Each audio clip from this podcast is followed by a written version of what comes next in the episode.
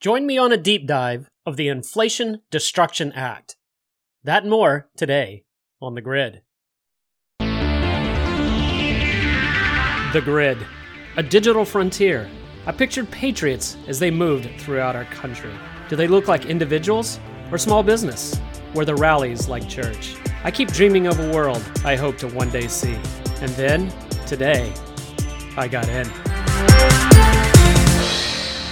Hello, fellow Americans. This is Chris Kuhlmann, your host with the Kingdom Patriot Group. Welcome to The Grid, where faith, politics, and commerce intersect. I would tell you about the Kingdom Patriot podcast, but you're already listening to The Grid as we speak. So instead, I ask you are you sharing The Grid with your family, friends, and neighbors? Well, you should be. Otherwise, how do we grow our audience? Well, we do it by fine folks like you sharing the grid on your social media, in your email, or in that ancient mode of communication known as face to face conversations. Remember to click that little like button on your podcast platform and make sure you are following us. Also, don't forget to go to kingdompatriot.us and put your name on our email subscriber list.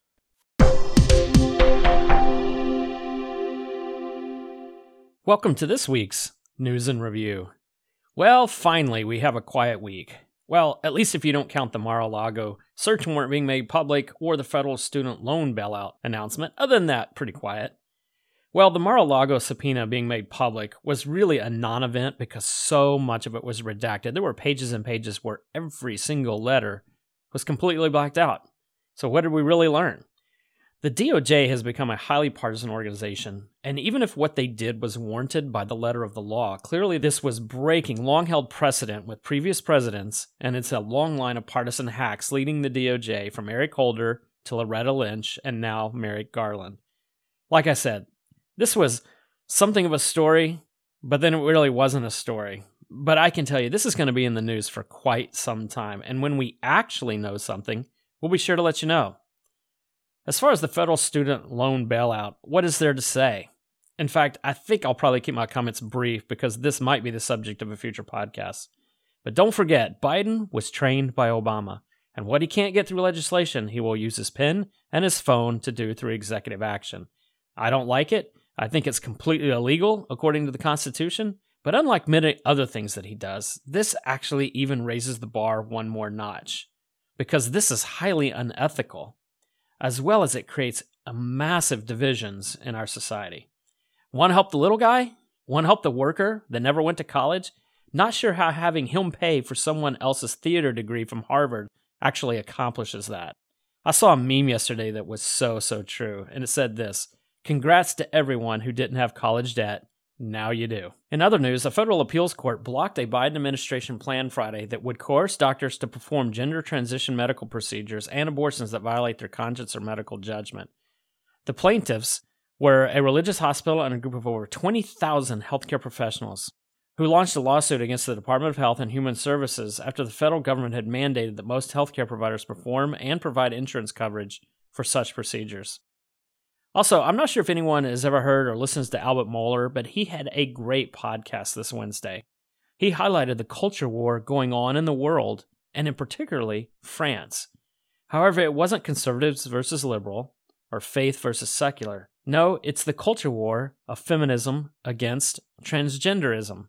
Knowing just how liberal the France culture is, this was sad, also humorous, and shocking all in the same bucket. It turns out to be a good feminist you actually have to be able to define a woman first. Enough said.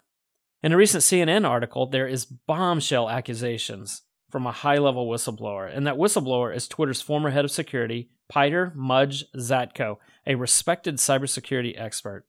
Zatko claims Twitter is full of critical security flaws, that they have misled the public about its spam account problem, and may currently actually have foreign intelligence agents on their payroll, just to name a few issues turns out that maybe Musk wasn't wrong after all. And lastly, the mighty Anthony Fauci is stepping down. The doctor, or should I say politician, announced his departure that will be coming in December. Well, that's good news for our country, as he is so high on himself, doesn't reflect American traditional values, is a devout secular humanist, and has rarely admitted mistakes or wrongdoings from himself or the CDC throughout the COVID pandemic. All I can say is get your band aids ready, Anthony, because I think that Fauci is going to get an ouchie when the Republicans control the House and start holding hearings on exactly what you have done, including your funding of the Wuhan lab and other gain of function research throughout the world. Folks, for this week's news and review, that's a wrap.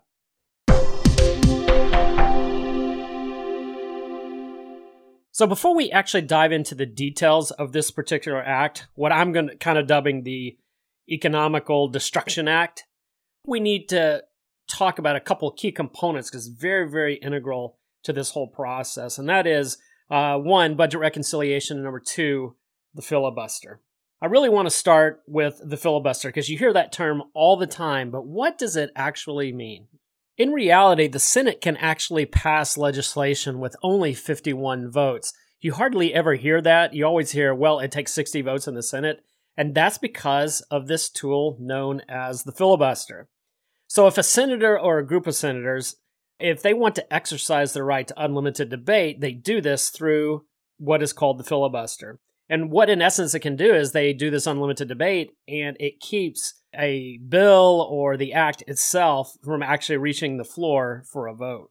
The Senate Majority Leader can actually remove the issue at hand if that's the case, or he can file a motion to invoke cloture, which means we're going to vote to end the filibuster.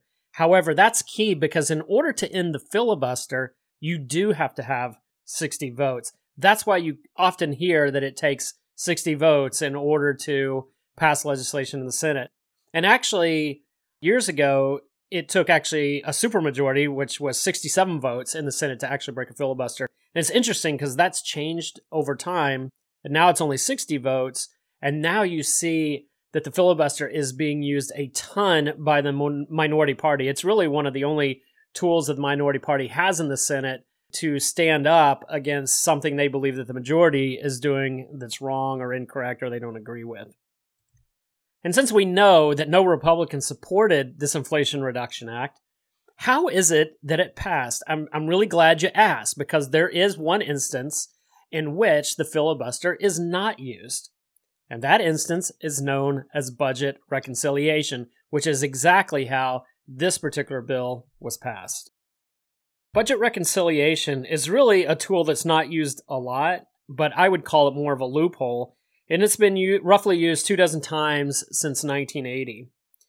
It can only be applied to legislation that affects spending, or revenue, or deficits, and it was designed to help Congress better tame out of control debt. So, some examples include measures that would spell out broad budget parameters to rein in spending or adjust the tax code. All of these impact either the revenue or the expenses of the government itself. So, an example of something that would not qualify for budget reconciliation would be if the government was passing some sort of revision to the um, vote, the, the Civil Rights Act, or something to do with traditional marriage versus gay marriage, any of those kind of things. Because unless there was some budget impact to Congress, they could not use it. And you also need to know why budget reconciliation is used because we have uh, what I would say is a, not just a divided Congress. We we have divisiveness in Congress of epic proportions. And so when people are using budget reconciliation to pass a bill, what you need to know is what is the motivation behind that? What that means is they don't have the votes. They don't have the votes to get a piece of legislation passed through traditional means, so they've got to make sure that it impacts revenue or it impacts taxes or expenses of Congress because then they can avoid having to get buy in from the minority party. So that's why you need to understand there was no filibuster used in the Inflation Reduction Act because budget reconciliation was used to pass it. And in fact, the actual vote was 50 50 in the Senate, but Kamala Harris is the tie breaking vote. So, in effect, 51 to 50 is how this was passed. So, what actually was in this? Why was there no support from any of the Republicans? Well, let's just start diving in. So, it passed the Senate on August the 7th, 2022, and then there are eight titles in this particular budget. The first one is the Committee on Finance. It deals with deficit reduction, corporate tax reform. One of the things that was really interesting is that companies will often buy back their own stock if they feel their stock is undervalued and they do that to help increase shareholder value. Well, there's now a tax on that. This bill also imposes an alternative minimum tax of 15% on certain situations. And one of the big parts of this Committee on Finance, and this is likely how this was also uh, able to go through the budget reconciliation process, is the funding of the Internal Revenue Service in order to improve taxpayer compliance. So that ought to give you pause right there. This is supposed to be an Inflation Reduction Act, yet what we're talking about in the very beginning of the bill is funding the IRS. So what does that actually mean? Well, let's dive into the funding of the IRS because there the increased funding of the IRS is uh, over 80 billion. I think 87 billion at the last count. So let's just go through this. 3.2 billion dollars for pre-filing assistance and education. Okay, maybe I can buy into that. $45.6 billion for enforcement. That gives me pause. 25.3 billion for operation support to the IRS. $4.8 billion technology modernization. 15 million for the task force for direct e-file. Uh, I should say for direct and free e-file. 403 million for inspector general duties including passenger motor vehicle purchases so the inspector general for the IRS is going to buy some vehicles and I guess increase their scope. Actually, this is the one part that I might agree with because I want the IRS to be more accountable. 104 million to the Office of Tax Policy, 153 million to the US Tax Court, and 50 million to the Treasury Department Office for miscellaneous expenses in order to basically run the IRS. I believe the total was somewhere around 87 billion. This ought to give you pause. Is that do you know based on my research in 2021, the budget of the IRS was just under $14 billion. This adds $87 billion. We're talking about the IRS's budget was just increased sixfold. Now, you've heard in the political pundits and everybody coming that 87,000 new IRS agents are going to be hired. I don't know if that's the exact number because I didn't actually see that. All I know is significant dollars are in enforcement and the IRS is going to gain the monetary support to do their work more than six times what they currently have. That should scare the heck out of every one of us. Also, in this particular part of the bill, you have almost 60 something pages related to CMS prescription drugs. Um, you have Obamacare subsidies that are expanded or continued it just goes kind of on and on and on. And then you have this clean energy wage requirements. Interesting that maybe this language appears in all bills, but I just found it fascinating that there are these penalties if you don't pay prevailing wages to people in your company, if you're in a construction company, if you're doing energy, oil, those kinds of things. And the penalty is, is $5,000 per employee that you didn't pay the, um, I'm not going to say minimum wage, but the prevailing wage. It's like the market wage. And if you did it on purpose, it's 10,000 per employee. Th- those are significant fines. And then it goes on through the the bill deals with clean energy and efficiency. There's incentives for individuals, there's credits for clean vehicles, which is really interesting because when you look at this mineral credit and this battery component credit, I believe the total that's about $7500, but reports have come out that based on the requirements, only about 25% of electric vehicles currently manufactured would qualify for this credit. So it's been touted as this great thing, but in reality, most people are not going to be able to take advantage of it. That was all in Title 1. Title 2 is the Committee on Agriculture, Nutrition, and Forestry. Title 3 is Banking, Housing, and Urban Affairs. Title 4 is Science and Transportation. Title 5 is Energy and Natural Resources. So this is when we start to get into the environmental impacts. So, for instance, there's the National Oceanic and Atmospheric Administration, NOAA. They're going to have additional funding to do all kinds of climate studies and to purchase airplanes and things like that to better monitor hurricanes and have preparedness for those kind of disasters. Title 6, and this is where the EPA gets some of its funding when we return. All that is required for evil to prevail is for good men to do nothing. If you want to make a difference, you cannot sit on the sidelines. That's why you need to be a kingdom patriot. Join us today and help us fight for faith and freedom. If you give up just two cups of Starbucks per month, you can make a difference. Hi, I'm Jessica, and I'm a kingdom patriot. Title VI is Environment and Public Works, and this is where the EPA gets some of its funding. So, this is really, really, really important. So, I want to take a moment and talk about the fact that the EPA gets additional funding for enforcement and monitoring and so forth. And I had heard this through a different podcast, a little bit of research, but I wanted to do my own just to make sure. This is what this has. It, it's it's a very small part of this entire bill, but it does amend the Clean Air Act, which is the nation's, it's the United States' primary air quality law. And how it amends it is it defines several greenhouse gases now as air pollutants. Now, why is that important? Because the EPA does not have the authority to regulate greenhouse gases, but it does have the authority to regulate air pollutants. Let that sink in for just a minute. And I'm going to read to you the text actually from the law.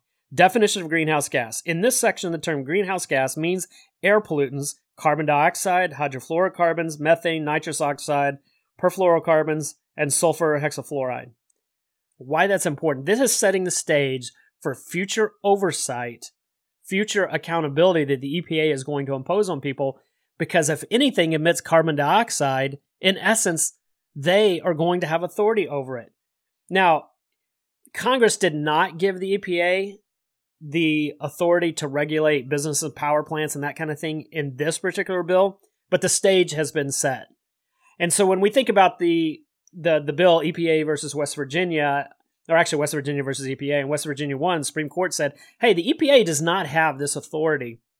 Yes, they and they still don't, according to this the, this bill. But the stage has been set. The stage has been set because now they have the ability to regulate to monitor greenhouse gases because they've now been classified as air pollutants. To me, that is very buried in this bill, but it is very significant. Throughout all of these energy and natural resource titles and the environment, there's grants everywhere in this bill. There's grants, there's subsidies, there's all kinds of funding to go into the development, the monitor, the study, the incentives for anything related to clean energy, electric vehicles, and so forth. And that's really important in a minute when we start talking about in true inflation. So just keep in mind that this bill is wrought with those kinds of things, just full of incentives and tax credits. Then the last two titles of the bill, Title 7 is Homeland Security Government Affairs, and Title 8 has something specific to Indian affairs. Now, why do I share this bill with you? Because I actually took the time to go through the 273 pages of the bill. And I'm not I'm not saying I'm one of those that's touting the doom and gloom and everything in the bill. What I wanted to say is what does the bill really say? Yes, I know what the commentators are saying. The Democrats are saying that this is inflation reduction and it is the environmental protection panacea. And the conservatives are saying this is a disaster. The IRS has way too much authority and uh, you have all this money going to all these different things. And so I just wanted to see for myself. Well, I just shared with you what's in the bill. And here's what stands out. And I'm going to put that on the side for a second. I'm going to talk about inflation itself. What do we know at the very core drives inflation? And the core is the law of supply and demand. When your demand outpaces supply, prices go up. When supply outpaces demand, prices go down. When you spend money at a rate that is beyond the norm, prices go up. And when there is a retraction of money, prices go down. So I tell you that. So explain to me, somebody please explain to me how this is an Inflation Reduction Act. The government is giving hundreds of billions of dollars in grants, in incentives, and subsidies to clean energy and to other areas. It's spending money. The government is spending money on the IRS. It is creating additional oversight with the EPA. Everything in this bill is about spending money, with the exception that the government basically is saying, we believe that there's a lot more fraud when it comes to tax returns, so we're going to fund the IRS six times what their normal amount is because we think we can capture a lot of revenue. I love how the government labels taxes, by the way. To you and I, it's taxes. To the government, it's revenue. That's what they call it. That they just think increased enforcement. Now, I work in the healthcare industry, and the government touts every year the billions of dollars they recover from healthcare fraud. Do you know what the government labels as healthcare fraud most of the time? Or money that was improperly paid to hospitals and health systems? I will tell you. It's when you didn't dot your T or cross your I's on some patient documentation. You provided the service. The patient had a legitimate need. You provided the service in order to help that patient get better. They healed and you have good outcomes and they're able to get on with their life. but the government says that you took money you were not entitled to because you didn't cross your T and dot your I's on some piece of documentation. That's what the government calls fraud. Well, the IRS is going to be the same kind of thing. What they're going to say is you didn't do some technical thing correct, even though you had a legitimate job, you worked and you paid your taxes. What the government say, well, you didn't file this or you didn't file that, and you didn't do it in the right day. Even though you paid your taxes, you still owe us all these penalties now. That's how the IRS works. So I get very frustrated when I hear the government talk about there's all this fraud going on. No, it's not fraud. The government is just creating additional quote unquote revenue streams by creating draconian rules that are so difficult to follow that ultimately people unintentionally get caught up in them. Okay, I should probably take a breath. I get pretty animated about this. At the end of the day, this bill is not the Inflation Reduction Act. It's hilarious that it even had this title. That was a media talking point. This bill is the Inflation Escalation Act. It's the Inflation Destruction Act. It is the Economy Destruction Act. There is nothing in this bill that remotely is going to reduce inflation. In fact, when this bill was going through the process, if you remember, I think we reported last week or the week before that 230 independent economists said this bill should not be called this because it's going to do the exact opposite. And I don't even have time today to get into this bailout now of, of the loan forgiveness for all these college loans that's going to do the same thing. Folks, we just keep printing money and we keep we keep giving tax credits. We keep spending money that we don't have. We're making more money available for people to have larger demands to increase their demand and the supply is not there. It, all this is going to do is it's going to increase the cost of everyday goods and services is going to increase inflation. So when I think about this, when I wrestle this, what what is the faith implications of this? And I, I really wrestled with that because we're talking about really what I would call a clean energy bill. That's really what this is, right? So how does that relate? And I, you know what? What the Lord brought to my mind is stewardship. The Lord calls us to be stewards with everything that we have. I believe we need to be good stewards with the land and the earth that we have. Absolutely. I also believe that we should be good stewards with the gifts and talents the Lord gives us, including our time, our talents, and our treasures. So I think also we should be good stewards with the money that we have. The Bible talks a ton about the stewardship of money. So when I look at this bill, I say, how in the world, even though at the core, uh, protecting the environment is a good thing, what I see here is a bunch of handouts. I see here massive violations of general stewardship principles baked into this bill. There's just no way that this is good stewardship. And when you think about politically, the political impacts of this, this is all about satisfying the super far left, radical uh, base of the Democratic Party. The ones that have screamed to take care of the environment, the AOCs, the Rashida Tlaibs, Cory Bookers, all of those folks. But what this bill has done by going through budget reconciliation, I believe, if I remember correctly, this is the largest amount of any bill that's ever gone through this process. I could be wrong on that. Um, if not, it's certainly up in the top tier. This just created more political divisiveness. All it done, it, it's it's made all the liberals who who see uh, environment their environment as their utopia, and all the conservatives who want a balanced approach and say and, and saying that hey, you can't destroy the economy to save the planet because if you do that, there won't be anybody left to enjoy it in the first place.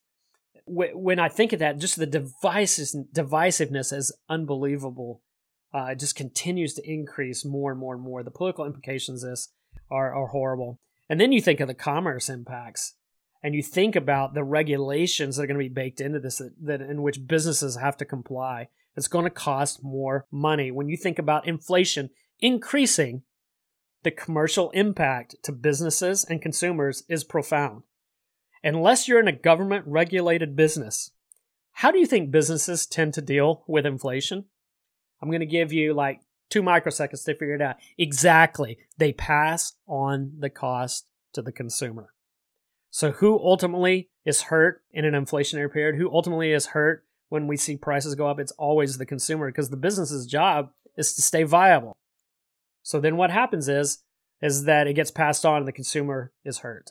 Okay, I think that's really all I have for today. As you can tell, I'm pretty passionate about a bill that's been mislabeled by the media that's not going to do what's touted to do. In fact, is going to do the opposite. But I could talk about this all day long and just pontificate. very, very frustrating. But hopefully, after listening to today's podcast, you have a better understanding of the components of the bill, what's in it, and the implications that how it may impact you. Interested in a particular topic that you want us to cover? If so, email us at admin at kingdompatriot.us. That's admin at kingdompatriot.us. We'd love to hear from you today. Also, don't forget to visit our website at kingdompatriot.us to join the movement of faith and freedom. That's kingdompatriot.us. Join today so that together we can make a difference. Your membership is appreciated, your input is valued, your voice is needed.